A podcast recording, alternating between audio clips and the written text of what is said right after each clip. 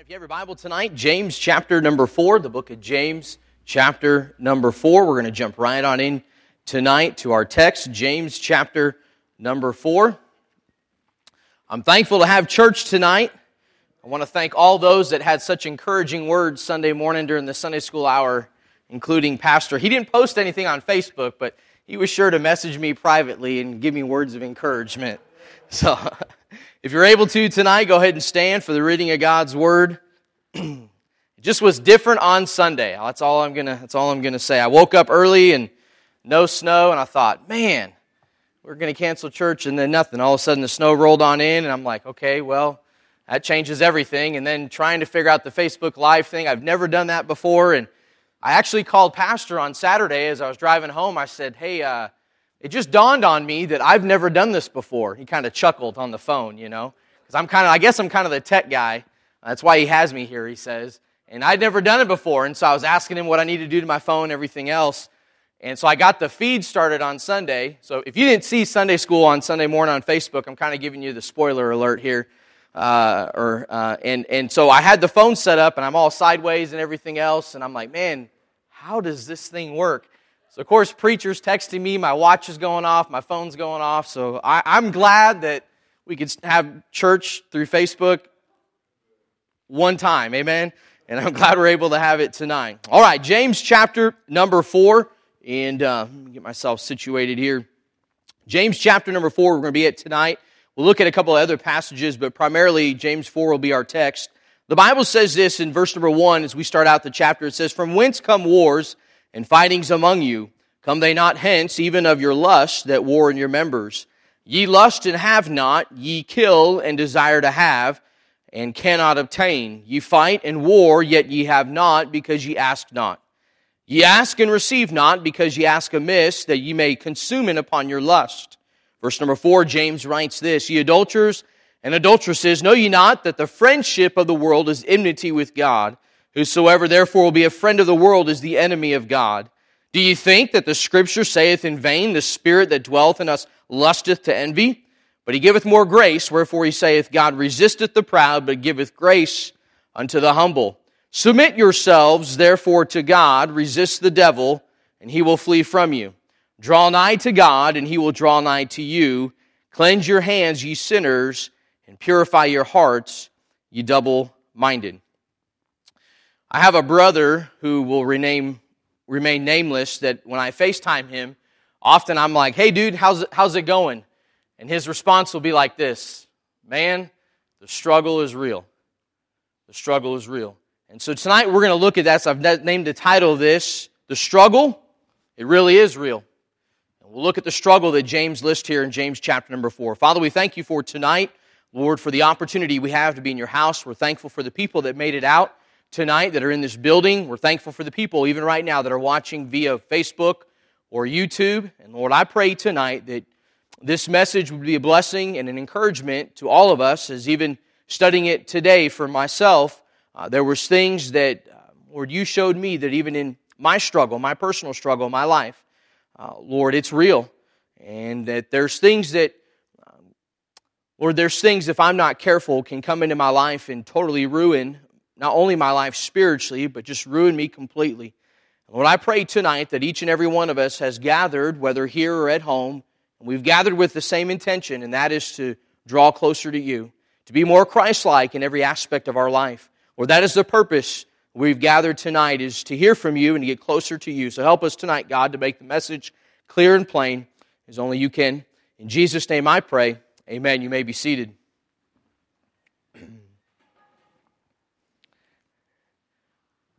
often referred to as the Proverbs of the New Testament, uh, the book of James is concerned with, if you would, the outward life of faith that man sees. And the focus, if you would, of the book of James is on the fruit of a Christian or the fruit of the saved person. The other famous writer in the New Testament, the Apostle Paul, was concerned with the inner faith, if you would, of man and how that faith was, was received and how the application of God's influence on their life was received. So while Paul addressed the importance of taking the gospel in and taking in the correction and taking in the faith uh, of Jesus Christ, James emphasized, if you would, living out the gospel. And James is my favorite book of the Bible. It's a practical book. It's a book that if you really study the book of James, there's so much there that, that you're just like overwhelmed at the practicality of living this Christian life. So when we think about living the Christian life, so often we look at the Christian life and think, man, there's no possible way I could live it effectively. There's no possible way that I could have real victory or, or I could really achieve all that God wants me to achieve. Yet James in just five chapters really lays out the Christian life and says, hey, if you would just simply do what God wants you to do, if you would simply apply yourself according to scripture and address these issues in your life and make sure these things are squared away, man, you can have that victorious Christian life. And so James is a vital, I believe, a vital, uh, vital book when it comes to studying application in the Christian life. The book is important because it, it breaks down the practicality of how we ought to live. Hold your place in James chapter 4 and turn over to James chapter 1. Let me illustrate this for you real quick and then we'll get into the, the meat of the message if you would. In James chapter number 1, James begins writing this book and he says in verse number 1, James, a servant of God and of the Lord Jesus Christ to the 12 tribes which are scattered abroad, greeting. He says this, My brethren, count it all joy when you fall into divers temptations, knowing this, that the trying of your faith worketh patience. James is not the type of preacher that likes long introductions. I mean, he just gets right into it and says, Hey, listen, uh, listen, fellow brother, sister in Christ, count it all joy. Uh, count it all joy. And so James begins chapter number one addressing the reality, if you would, that as Christians, you and I are going to face trials. It's not a matter of if we're going to face it, but rather a matter of when we're going to face the trials. And so James, right off the bat, as he's writing to these, these Jews that are saved, these Christians uh, that, are, that are obviously very young or very immature in the faith, he said, listen, the reality is you're going to face trials. You're going to face hardships. You're going to face frustrations in life. And can we honestly say tonight that even as a Christian, as a born again child or a daughter of God, that we know this? Uh, hey, listen, I've faced some difficulties in life. I've faced some trials in life. I've faced some storms in life. And Brother Angel, I can relate to exactly what James is saying here. But then James doesn't stop there. Go over to chapter number two. Look at what he says here in, in chapter number two. In chapter number two, he gets even a little bit deeper, if you would. Look at verse number 17 of chapter number two. He says, Even so, faith, if it hath not works, is dead, being alone. Yea, a man may say, verse number 18, Thou hast faith, and I have works. Show me thy faith without thy works, and I will show thee thy, my faith by my works. Thou believest that there is one God. Look what he says here. Thou believest that there is one God, thou doest well. The devils also believe and tremble. But wilt thou know, O man, that faith without works is dead? Wait a minute here, Brother Andrew. You mean James is saying that without, without works, without, without works, I, I, I don't have salvation? That's not what he's getting at. Jay, here's what James is getting at. James is getting at the fact that you and I, number one, we're going to face some trials. We're going to face some storms. But he's getting at in chapter number two the fact that this, if I'm truly born again, if I'm truly a child of God, there's going to be some actions that take place in my life. There's going to be some work, if you will, that takes place in my life. Uh, it always amazes me, uh, uh, and it kind of in a sense makes me a little bit leery of those people who say, yes, I'm saved, but yet there's no, there's no works. There's no desire. There's no desire for the things of God. There's no desire uh, for church. There's no desire for reading their Bible. There's no desire to pass out tracts. There's no desire to give. There's no desire to reach lost souls through the faith promise missions giving. That concerns me. And James in chapter number two is getting down to the practicality, if you would, of the Christian life and saying if you're truly born again, if there's really faith, there's got to be some works that go along with it. There's got to be some application with it. Listen, we don't work to get salvation but we work because of our salvation. And I'm thankful. Listen, I'm thankful tonight that I don't have to work for my salvation. I'm thankful tonight that my salvation is not based on Andrew Rodriguez, because I'll be honest with you, if it was based upon me, I'd be lost, Brother Joe. I'd be lost. Brother Jim, I'd be on my way to hell, and so would you. But I'm thankful tonight that because I am saved, because I put my faith and trust in Jesus Christ, that I have an opportunity to pass out a tract. I have an opportunity to read my Bible and to pray. I have an opportunity to give and to support missions. I have an opportunity to hang out with brothers and sisters in Christ. I'm thankful tonight that because I am saved, man, there's some works in my life. There's some things that take place in my life. Listen, tonight, we've got to understand this that James is getting at verse in chapter number two, that our faith isn't just, hey, I'm saved, I'm born again, I'm a child of God. I got a home in heaven. No, no, it's deeper than that. There's got to be some action that takes place. There's got to be some action. There's got to be some application of that faith. Uh, I, I, we just we just got done. Uh, we just got done Sunday with uh, Valentine's Day, and uh, I won't won't park here real long. But Man, could you imagine husbands and wives if, if you looked at your spouse and you say, yeah, we're just, you know, we're just married. Brother John, you and Miss Terry just uh, celebrated your guys' anniversary. I mean, could you imagine after all these years, you just yeah, that's just, that's just my wife. It's just my wife. Just, yeah, it's just my wife. Just, that's just Terry. You know, it's just my wife. No, no, no. There was some nurturing of that love and there was some nurturing of that relationship. I'm thankful tonight that when I got saved, it's not just, yeah, I'm just, I'm just saved.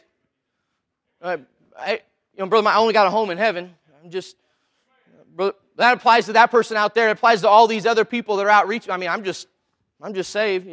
No, no, that's the type of Christianity we have going on in America today. Where we, listen, we have Christians that are saved, that are born again, sitting in an independent fundamental Baptist church, know for sure that heaven's their home, and they're just coasting through. Like it's no big deal.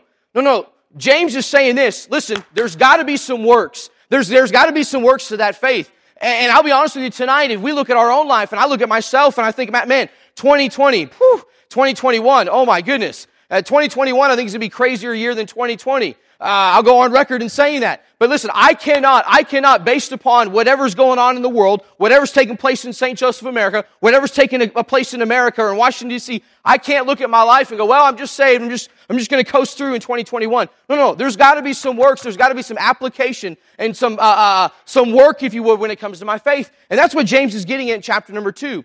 But then he gets into chapter number three, and notice this in verse number five. He kind of changes it a little bit here, and he gets real personal. Look at, look at chapter number three and verse number five. He says, Even so, the tongue is a little member and boasteth great things. Ain't that the truth? Ain't that the truth? Look what he says. He says, Even so, the tongue is a little member and boasteth great things. Behold, how great a matter a little fire kindleth. Skip down to verse number eight. Here's what James says. He says, But the tongue can no man tame. The tongue no man can tame. He says this is an unruly evil full of deadly poison. In chapter 3, James looks at the world's smallest yet most destructive troublemaker, the tongue. You know, our tongue has done more damage than it has done good. The tongue has destroyed, uh, destroyed, sorry, destroyed more marriages, relationships, churches, testimonies, etc., you name it.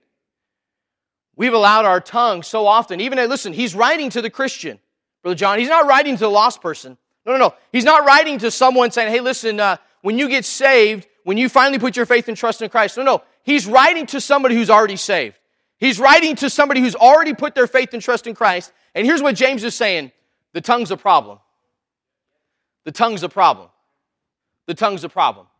You know, it's so easy for us to gossip. It's so easy for us to put down. It's so easy for us to be crude, be disrespectful. It's so easy for us just to put something out there.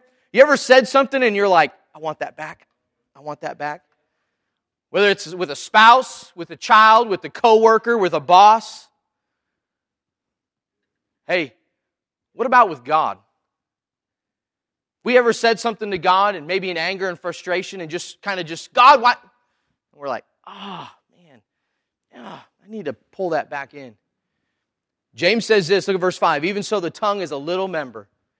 James said, hey, even though it's just a little member, he says, and boasteth great things. Behold, how great a matter a little fire kindleth.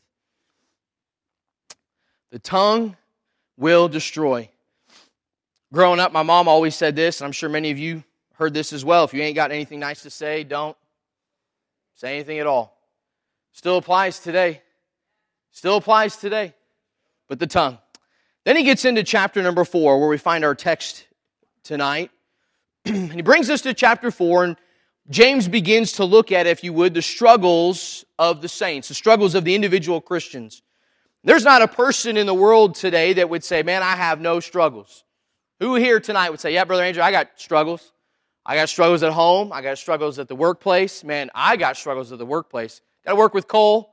You'd have struggles, right, Mr. Reen? You have struggles. Mr. Reen's going to testify. Got struggles, right? We won't even talk about Miss Emily tonight. But anyway, moving on. But listen, we got struggles. We struggle. And listen, any Christian across the globe tonight could testify and say, No, Brother Andrew, there's some struggles. And can I say it like this? I was thinking about this this afternoon. Sometimes we kind of minimize struggles. We kind of minimize struggles. And that phrase, that byline, you know, the struggle is real. And man, when my brother would say that, I'm thinking, dude, whatever, you have no idea. Eh, you're not struggling, you're just saying that just to say it.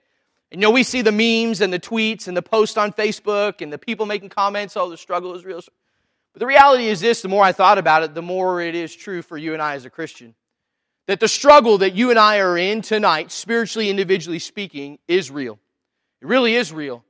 And the sad thing is this is that James is writing to Christians who understood their struggle was real. But can I dare say this tonight that maybe I'm preaching or maybe we're looking at this to Christ, at Christians that are sitting here, because I was in this boat, uh, they didn't recognize the struggle is real. We're kind of just going through the motions.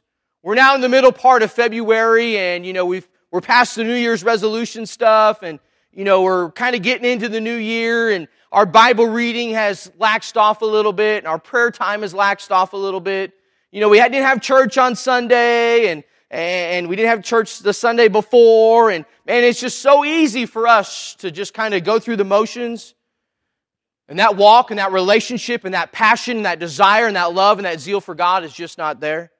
Man, we didn't, we didn't have camp last year and we didn't have vacation Bible school. We haven't run the buses, uh, since, well, now for almost a year. And man, all these things can go through our minds and we forget that the struggle is real. Man, we haven't had door knocking and we haven't had good weather, Brother Mike. And I don't know how you're passing out all them tracks and the door hangers, Brother Mike. It's like 40 below zero. And man, you just, struggle's real. The struggle that you and I face as Christians, as born again believers, no, no, it's real. And James gets, at, gets into it right here in verse number one of chapter four. Look what he says here. He says, From whence come wars and fightings among you? Come they not hence, even of your lust that war in your members? Ye lust and have not, ye kill and desire to have and cannot obtain. Ye fight in war, yet ye have not because you ask not. Ye ask and receive not because ye ask amiss that ye may consume it upon your lust. I think the first thing that James points out for us tonight as we break down this reality of struggles, if you would, is this, the source. In verse number one through verse number three, James, if you would, takes a snapshot and he really kind of, in a sense, asks these rhetorical questions. Look what he says in verse number one. From whence comes wars and fightings among you? What's with the wars? What's with the fightings? What's with the conflict amongst you? There was obviously something that was taking place within the early Christians here that he was addressing, and there was some conflict. There was some quarrel, if you would. And he says this in the latter part of verse number one Come they not hence, even of your own lusts that war in your members? No, no. We've got to realize tonight the source of our struggle is not, listen, is not God. James is not saying the reason why you're struggling, the reason why there's conflict, the reason why there's frustration is because of God. James doesn't say that. Look what he says. He says, come they not hence, even of your what? Your lust that war in your members. Our struggle tonight, the source of our struggle, you know who the source of our struggle is? Us. It's us. No, no, no, no, no. The source of your struggle is not your wife. It's not your husband. It's not your kids. It's not your boss. It's not your family members. It's not your pastor. It's not your fellow church member. The source of your struggle is you. No, that's really what James is getting at. Look what he says, verse 2. Ye lust and have not. Ye kill and desire to have, and ye cannot obtain. Ye fight in war, yet ye have not because ye ask amiss, or ask not. Listen, James isn't addressing a church, if you would. He's not, a, he's not like Paul when Paul wrote the uh, church at Ephesus, or Paul wrote the church at Corinth, or Paul wrote to the church at Philippi. No, no. James is addressing the Christian and he's talking about daily living. And, and James is saying, listen, where's the conflict coming from? Where's the problem? Where's the frustration? Where's the wars? Where's all the difficulties? Oh yeah, it's coming from you, from your own lust. Look what he says, verse 3. Ye ask and receive not, because ye ask amiss, that ye may consume it upon your lust. The Christian that James is writing to faced the same real world struggles that you and I face today. Here's the struggle we face today sin. Sin. Temptation. You know, sin hasn't changed. As James is penning these words down, sin in James's day is still sin today. Sin doesn't change. Listen, God doesn't change. Sin doesn't change. Listen, what was sin a thousand years ago is still sin today. What was sin 6,000 years ago is still sin today. Sin does not change. So the struggle tonight is not the individual sitting to the left or to the right of us. The struggle tonight is us. Why is it us, Brother Andrew? Because we're sinful. We're sinful. Notice what he says in verse number one. He says, Come they not hence, even of your lusts that war in your members. The word lust used in verse one carries the idea of this gratification of sensual, natural, fleshly desires. It's referring to the sinful nature we all have living inside of us. It's deep, Brother Andrew. I know it's Wednesday night. We, it's Wednesday night. Here's the reality tonight each and every one of us is sinful. Where's Levi in here? Levi, raise your hand. Levi, raise your hand, Levi. Levi, four years old. I want to testify and go on record. Levi is sinful. I don't care what any of you say. He is so wickedly sinful. Okay, he is. But guess what? So is his dad. So is his mom. Hey, he's not here so I can say it. So is his preacher. So is his preacher's wife. Hey, listen, we're sinful. No, no, no, no, no, no, no. I'm not trying to be disrespectful. I'm not trying to belittle anybody. But the reality sometimes is, is that we come into church, Brother Mike, and we have this mindset of, oh, I'm good. I, I don't need the, I don't need the, I don't need the challenge. I don't need the message. I don't need the singing. I, I'm just, I'm just here out of duty. I'm just here out of repetition. The fact of the matter is, you're the source of the struggle. I'm the source of my struggle. You know why, Brother John? Because I'm flesh. I'm sinful. And when I'm struggling, when I'm frustrated, when I'm going through this life and I'm thinking, man, why is this not, man, why is there wars? Why is there conflict? Why, why is why, where's the problem? Sometimes I gotta take a time out if you wouldn't just stop and go, wait a minute. Yeah, there's some sin in my life. There, there's some, there's some falling short in my life. And I may not, listen, I may not verbally talk about it to uh, my wife or, or to pastor or to anybody else, but deep down inside of my heart, I know, man, I'm not right with God. And deep down in your heart, you know, man, I'm not right with God. I, haven't, I haven't been living right. I, I've allowed these things in my life. I've allowed this lust to creep up. And listen, we think about the word lust and, and we automatically think of a, a, sexual or a sensual connotation. But can I say this? James wasn't referring just to a sexual or sensual connotation. No, no, no. He was referring to that aspect of our life where it's all about us and not about God. That's really what he's getting. at. Look at the context. Look at verse number one. From whence comes wars and fighting among you? Come they not hence even of your lust that war in your members? Ye lust and have not. Ye kill and desire to have and cannot obtain. Ye fight in war, yet ye have not because ye ask not. Ye ask and receive not because ye ask amiss. Now notice what he says, that ye may consume it upon your lust. No, no, no, no. Listen, we, we are sinful creatures. We have a sin nature. We have an aptitude, if you would, to do that which pleases ourself and pleases our flesh and pleases our own desires rather than pleases a holy and a righteous God. So we're the source, if you would, of our struggle. Paul would warn Timothy this in 2 Timothy chapter 3. Paul would say this, "For men shall be lovers of their own selves, covetous, boasters, proud, blasphemers, disobedient to parents, unthankful, unholy, without natural affection, truce breakers, false accusers, incontinent, fierce, despisers of those that are good, traitors, heady, high minded, lovers of pleasure more than lovers of God. Man, what a picture of frustration tonight. That our lust and our desire for the flesh and the things that feed our flesh and things that we want would so consume us that we'd be like, man, man, my life's just not what, man, God, God's just not real to me. God's just not doing what I want Him to do. That's the problem.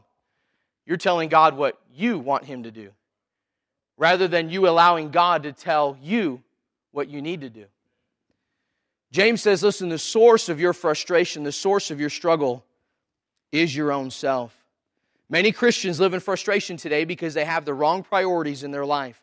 The war that is taking place in their heart, in my heart, in your heart creates war, listen, in the homes, which spills over into the church. Anger and hatred at God spills over and anger toward God's people and God's plan. When the lusting person cannot fulfill his or her desires, the result is often catastrophic. I'll give you an example. When the men of Sodom, remember the men of Sodom? Remember they went to Lot's house? The men of Sodom were struck by blindness by the angels. They continued groping at the door in vain to attempt to gain entrance and satisfy their sinful lust. That's one example. Let me give you another example. Absalom. Absalom was so consumed with the thought, the idea, if you would, of ruling the nation of Israel he was so consumed by this thought, he lusted so much for it to happen that he was willing to murder his own father to get it. So, oh, brother Andrew, that that that never that never happened. That that never I'd never go that low. Would you?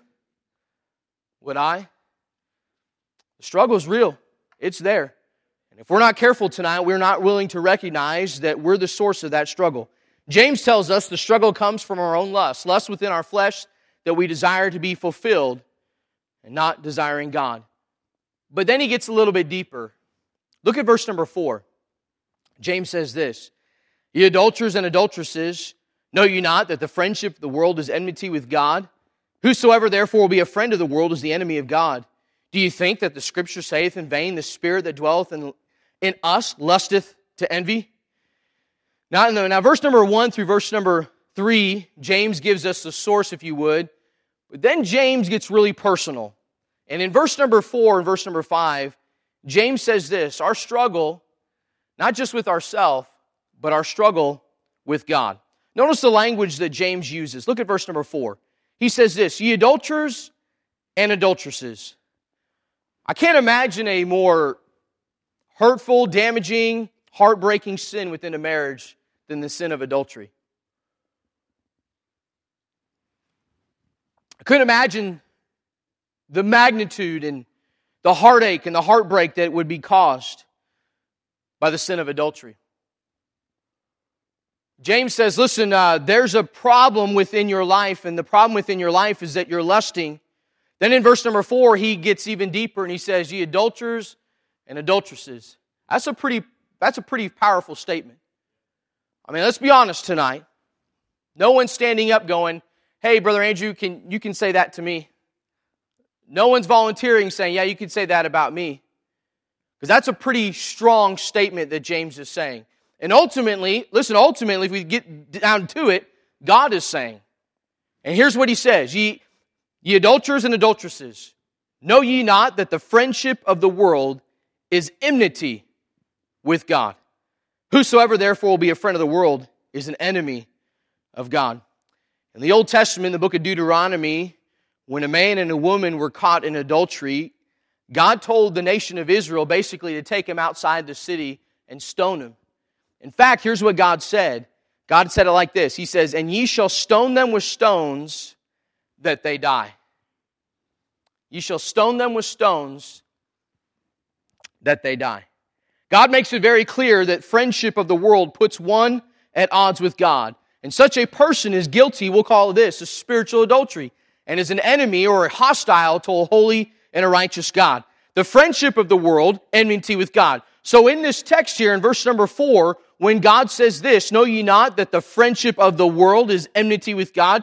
He's not talking about the world like the globe. He's not talking about the solar system. He's not talking about Mars. He's not talking about the moon. He's not talking about that. No, no. He's talking about the people, the society, the culture, this world that we live in. You say, well, Brother Andrew, I, have got to have a job. I've, I've got to work. I've got to live. I've got to do these things. I get that. But notice what God says in verse 4, what James is saying. He says, listen, you're, you're adulterers and adulteresses. Why, James? Why would you make such a bold statement? Why would you make such a bold accusation? He says this, because your friendship is not with God. Your friendship is with the world. And tonight, when we think about the struggle, we think about the reality of the struggle, we think about what you and I go through on a daily basis. Can we just say it like this? The world desires to be our friend. The world desires to be our friend. It doesn't matter how old you are or how young you are, the world desires to be your friend. Listen, I, I, I don't, I, make sure I say this the right way. We don't have to uh, put our head in the sand to know that the world system, whether it's business, whether it's education, uh, whether it's finance, whatever the case is, the world system desires that we be its friend. So, what do you mean by that, Brother Andrew? It means this it wants to condition you, it wants to condition I, it wants to condition our kids, those of you that have young kids, to be just like the world. And James is saying, hold up, hold up, hold up. No. If you're going to be a friend of the world, then I'm going to refer to you as an adulterer or an adulteress.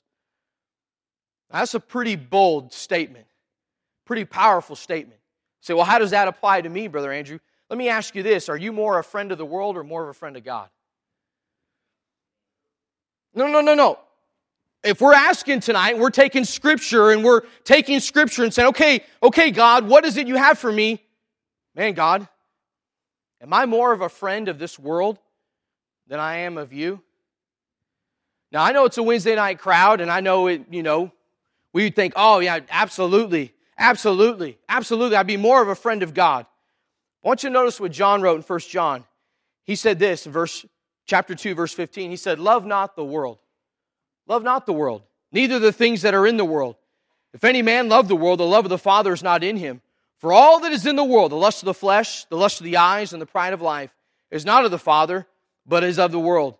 And the world passeth away, and the lust thereof. But he that doeth the will of God abideth forever. Is it possible to go in fellowship with the world and walk in fellowship with God?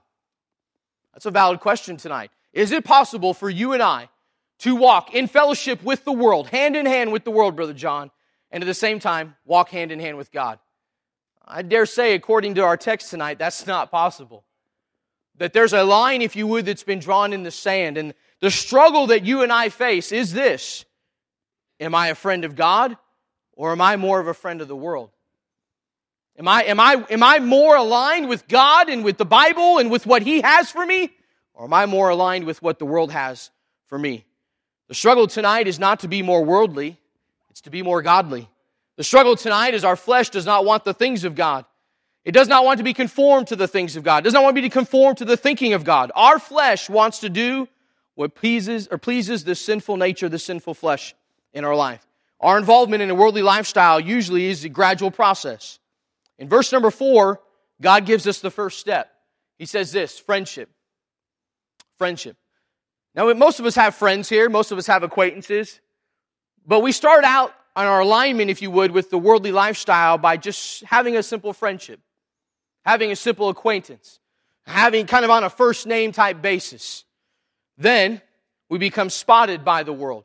James chapter 1, verse number 27, James mentions that we are not to be spotted, or if you would, like this, just littered by the world. Then comes the love for the world's lifestyle in 1 John chapter number 2. And then finally, we conform to the world. You say, Brother Andrew, can you give me a biblical example? Absolutely. well, I'm not going to turn there because uh, I don't have enough time. But think about Lot. Think about Lot. Think about Lot. So, what about Lot, Brother Andrew? Glad you asked. Lot looked unto the plain. What did he want? He wanted what looked good. He wanted that friendship. Lot pitched his tent toward where? Sodom. Started off with just a simple friendship, Brother John. He wasn't in the city, he wasn't at the gate. No, no, he wasn't involved in everything that was going on. No, he was just looking that way. He just had a simple friendship. That was it. Next thing you know, where's Lot at? He's inside the city. And not just inside the city, Brother Jimmy, but man, he's been lifted up into position of leadership, position of authority at the gate. I mean, he had everything going for him. I mean, he, he, was, he was all in. And then what happens? Well, the angels come, the men come at the door. We want those guys. We want those guys for our sinful, lustful pleasure. And here's Lot's conforming to the world. You can't have them, but I'll give you my daughters. And we'll say this, man, that's, that's disgusting, that's sick. How could Lot do that? Can I just say this and we'll move on? How could we, as God's children that are saved by the blood of Jesus Christ, look at this world and go, man, I love what this world has to offer me? Why would we want to be anything like the world? Why would we want our children, parents, listen, why would we want our children to live that way? Why, just be blunt tonight as, as a youth pastor, be very, very blunt. Why would we want our, our, our, our 13, 14, 15 year old daughter to come home and say, hey, I'm pregnant? Why would we want that? Why would we, why would we want to get the phone call in the middle of the night because our 15 year old or 16 or 17 year old son has been out drinking and partying, has got pulled over? Why would we want that? Why would we want that? Why would we want to look at our teenage child, whether it's a boy whether it's a girl, and have to deal with them about suicide and, and them taking a bottle of pills or, or, or, or taking a knife or taking a gun? Listen, this is serious stuff. And we think it's just no big deal, Brother Andrew. James says, listen, if you're not careful, if you're not careful, man, you're going to love this world more than you love God. And is absolutely going to destroy your life. And it's amazing oh, after all these years, the teenagers that I've watched grown up, and, and, and man, they made mistakes and they made shortcomings and they had issues, but man, that are serving God. But man, there's a lot that aren't. There's a lot that their lives are ruined. And those of you even that have been here long enough, you've seen young people or you've seen people right come through the uh, the youth group or the youth department, or you've seen them at other churches, whatever the case is, however God led you, uh, and, and, you look at their lives, and man, some of them are doing amazing things for God, uh, just absolutely awesome things for God. And yet there's some that sat underneath the same preaching, the same teaching, of those kids that are doing absolutely amazing things for God, and yet they're as far away from God as you can imagine. Why is that, Brother Andrew? Why, why is it? Well, because their struggle ultimately was with God. No, no, their struggle was with themselves first, then it was with God. You know why? Because they loved the world more than they loved God. No, no, folks, tonight the struggle is real. Because you may, you may think tonight, oh, you know, Brother Andrew, I understand that I'm a sinner. I understand that I have problems. I understand that I have issues in my life, and I understand I've fallen short. I understand that I'm the source of my struggle. But man, I, I don't have struggles with God. No, no, God's to do His thing. I'm to do my thing. No, either we're either we're the friend of God or we're the friend of the world tonight. So, man, Brother Andrew's pretty negative. Let me give you the positive and we'll wrap it up tonight. Look at verse number six. How do we get victory, really, over the struggle that's taking place? James says in verse number four, calls them out, says, You adulterers and adulteresses. In verse number six, James really starts to break it down for the individual Christian. He says this, But he, speaking about God, not himself, he says, But he giveth more grace. Wherefore he saith, God resisteth the proud, but giveth grace unto the humble. Submit yourselves therefore to God. Resist the devil, and he will flee from you. Draw nigh to God, and he will draw nigh to you. Cleanse your hands, ye sinners, and purify your hearts, ye double minded. So, how really, Brother Andrew, do I get, do I get victory in this struggle? I mean, this struggle is real. It's going to take place. I'm going to go home tonight. I'm going to lay my head down on the pillow. I'm going to wake up in the morning, get ready for school, get ready for work, get ready for whatever the case is, and, and I'm going to head out the door, and it's just going to hit me right square in the face. So, how do I deal with it? Well, look at verse number, look at verse number seven. The Bible says, Submit yourselves, therefore, to God. Number one, there's got to be submission to the Lord. The word submit comes from a military Greek word which means this to place yourself under, to get in a proper rank, if you would. Victory comes from you and I surrendering to the Lord and getting under His authority in our lives and doing His will. You say, how, how, how does that take place, Brother Andrew? Well, it takes place by us acknowledging the fact that number one, we're the source of the struggle. Number two, that we really do struggle with God because let's be honest, if we're made of flesh and we are sinful, there's a part of us that desires the world sometimes more than we desire the things of God. And it rec- we recognize, man, there's a, there's a problem in my life where I desire more of what this world has to offer, more of what this world can give me. So I need to submit myself to God. Say, God, I'm sorry. I've made a mistake. No, no, look what, look what the Bible says, verse 7. Submit yourselves, therefore, to God, to place yourself under, to get in proper rank. When we submit to God, the responsibility, the outcome of our lives is in God's hands. When you and I look at our life and you and I look at the struggle that takes place and you and I look at the, the worldliness that has taken place and, and all the things that are around us and all the things that, that come up in our lives, and when we don't submit to God, we're asking for problems.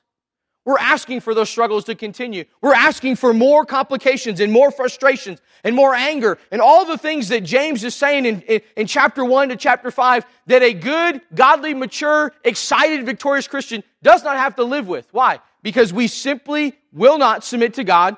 We live with the pain. We live with the struggle. God says you got to submit. You got to submit. He says, submit yourselves therefore to God. But then he says this. He says, resist the devil. He says, resist the devil.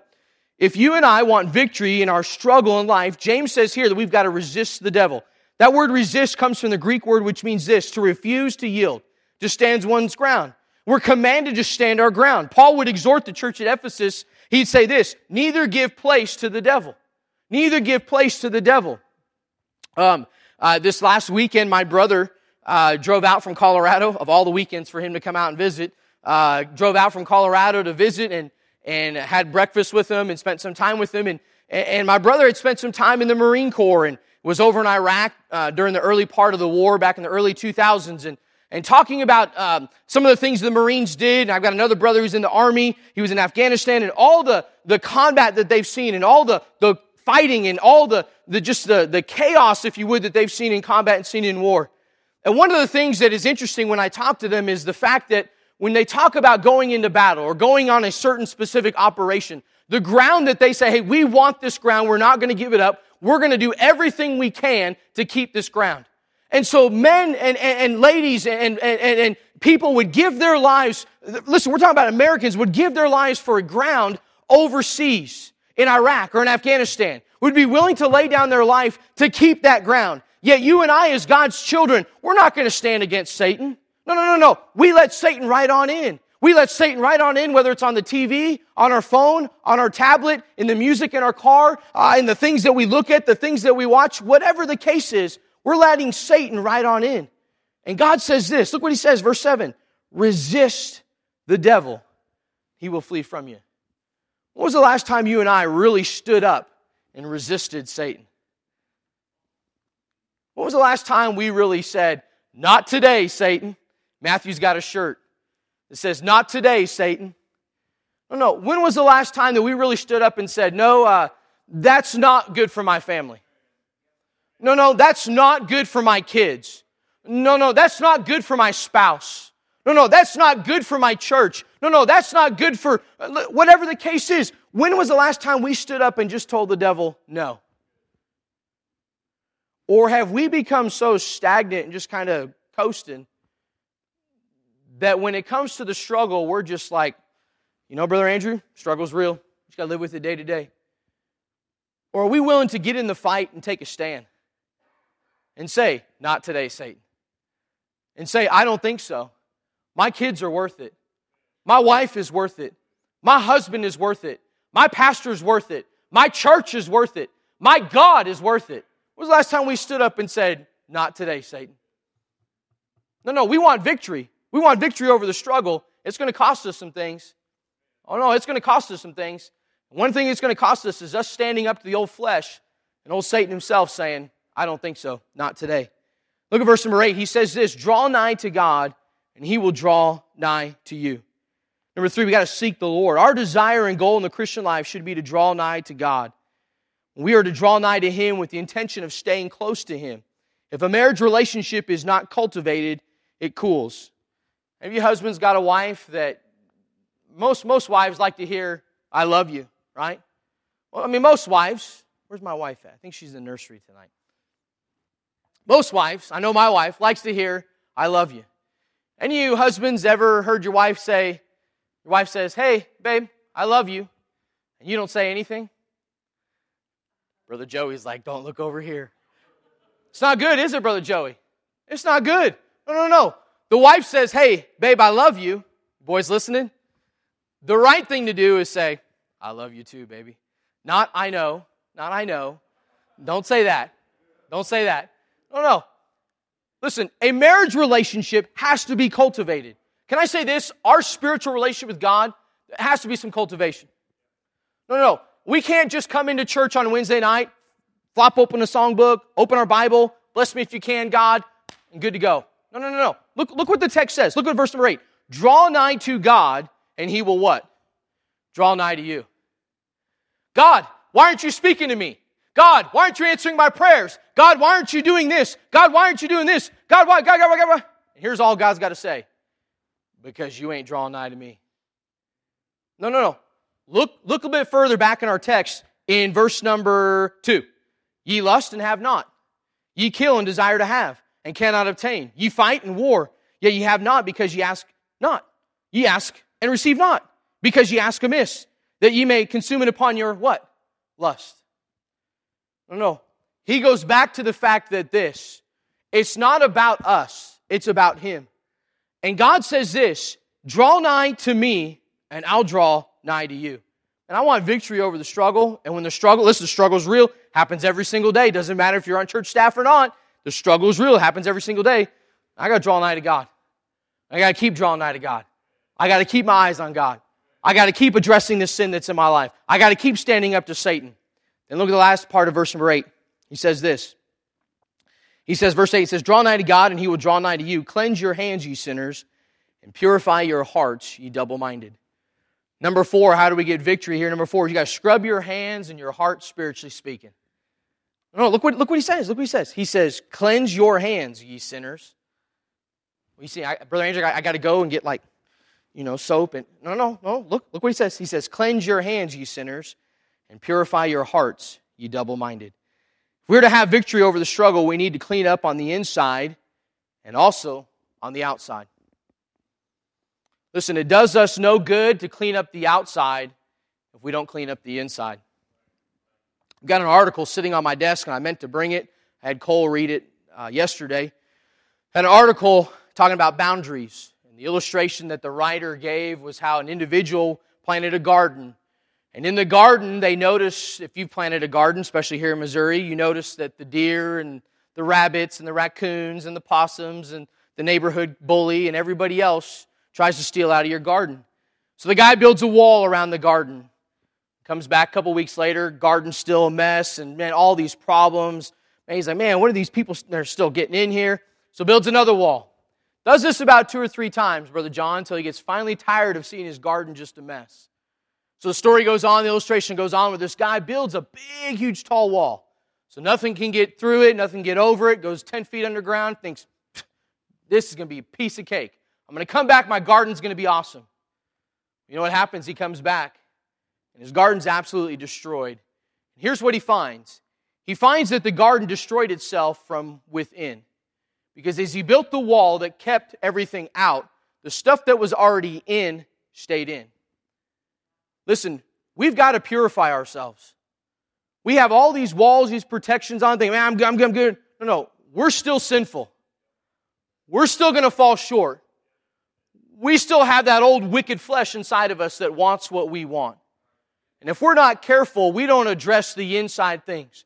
Listen, the wall around that guy's garden did no good until he cleaned out what? Everything that was inside that wall. You and I can do everything on the outside, put the suit on, put the dress on. If you're a girl, put the makeup on, fix the hair, all that kind of stuff. Put the cologne on, all that kind of stuff. Fix the outside and make it awesome. But if the inside isn't right, if the inside isn't clean, if the inside isn't purified, still going to be that struggle. He says, Cleanse your hands, you sinners, and purify your hearts. And notice how he ends this verse, ye double minded. When we're double minded, we create instability in our lives because we cannot make up our mind to whom we are going to serve. Jesus said it the Sermon on the Mount you can't serve two masters. You can't, you can't serve two masters. It's not possible. I'm not much for poems, but I found this today and thought it was really good. This was written back in the 1920s. The title of it is called The Young Christian. Listen to the words that this poet wrote I cannot give it up, the little world I know, the innocent delights of youth, the things I cherish so. Tis true, I love my Lord and long to do his will, but oh, I may enjoy the world and be a Christian still. I love the hour of prayer. I love the hymns of praise. I love the blessed word which tells of God's redeeming grace. But oh, I am human still. And while I dwell on earth, God surely will not grudge the hours I spend in harmless mirth. These things belong to youth and are its, and are its natural right. My dress, my pastimes, and my friends, the merry and the bright. My Father's heart is kind, he will not count it ill, that my small corner of the world should please and hold me still. And yet outside the camp, 'twas my Savior dead. It was the world that cast him forth and saw him crucified. Can I take part with those who nailed him to the tree? And where his name is never praised, is there a place for me? Nay, world, I turn away, though, though, uh, though thou seem fair and good. That friendly outstretched hand of thine is stained with Jesus' blood. If in thee, uh, if in thee least device I stoop to take apart, all unaware thine influence stills God's presence from my heart. I miss my Savior's smile whenever I walk thy ways. Thy laughter drowns the Spirit's voice and chokes the springs of praise. Whenever I turn aside to join thee for an hour, the face of Christ grows blurry and dim, and prayer has lost its power. Farewell, henceforth, my place is with the Lamb who died. My sovereign, while I have thy love, what can I want beside? Thyself, blessed Lord, art now my free and loving choice, and whom thou now I see thee not, believing I rejoice. Shame on me that I sought another joy than this, or dreamed a heart at rest with thee could crave for earthly bliss. These vain and worthless things I put them all aside. His goodness fills my longing soul, and I am satisfied. Lord Jesus, let me dwell outside the camp with thee. Since thou art there, then there alone is peace and home for me. Thy dear reproach to bear I'll count my highest gain, till thou return, rejected one, to take thy power and reign. The struggle that you and I face tonight, it's real. Every one of us faces it. But what are we doing about it? Are we facing the struggle, holding God's hand on God's side, doing it God's way? Or are we trying to do it our way, the world's way? Father, we thank you tonight, Lord, for the Word of God. And thank you for the challenge that's been given.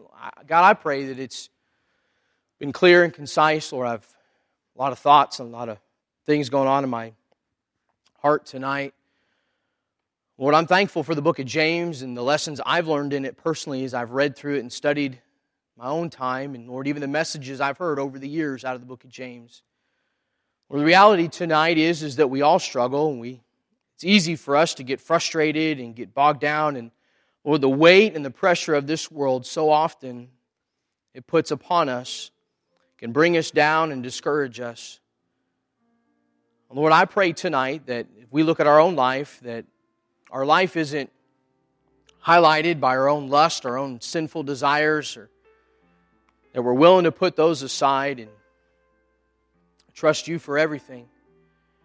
Then, God, at the same time, I pray tonight that it could honestly be said that we're more of a friend of you than we are of the world. Lord, in 2021, if there's ever a time where we as Christians, as God's people, need to be more closer to you and more aligned with the things of heaven, I couldn't think of another year, another time. God, help us to put you first in our life, to make you the number one priority. And God, help us tonight to have the victory. Help us tonight to see the plan that was laid out in Scripture. Lord, help us tonight to humble ourselves, to grab a hold of that grace that is so freely offered from the throne of grace. Lord, help us tonight to draw nigh to you, to submit ourselves to you in every area of our life, not just in our church attendance. God, in everything that we do, all decisions that we make, we submit ourselves to you. Lord, help us to take a stand and resist the devil, the temptation that comes. In Jesus' name. As we stand tonight, every head bowed,